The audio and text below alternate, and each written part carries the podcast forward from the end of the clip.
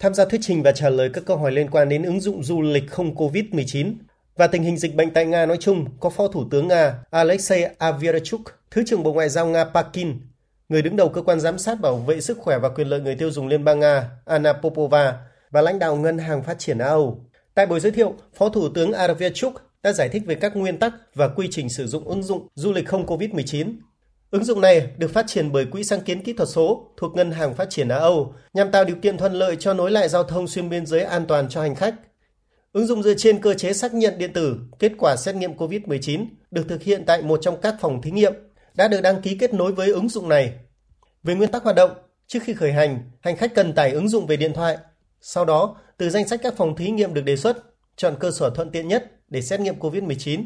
Phòng thí nghiệm sẽ hiển thị kết quả trong hệ thống quốc gia Đồng thời thông tin này dưới dạng mã QR sẽ xuất hiện trong ứng dụng. Người dùng trình mã QR này cho các bên thứ ba khi có yêu cầu. Phó Thủ tướng Nga Aravechuk cho biết, Nga đang xem xét khả năng chuyển đổi hoàn toàn ứng dụng điện tử du lịch không COVID đối với người nước ngoài nhập cảnh vào Nga. Trước mắt là công dân các nước thuộc Liên minh Kinh tế Á Âu, Phó Thủ tướng đồng thời mời các đối tác nước ngoài xem xét khả năng kết nối với nền tảng kỹ thuật số này. Hiện đã ghi nhận 150.000 lượt cài ứng dụng này trên các máy điện thoại di động thông minh.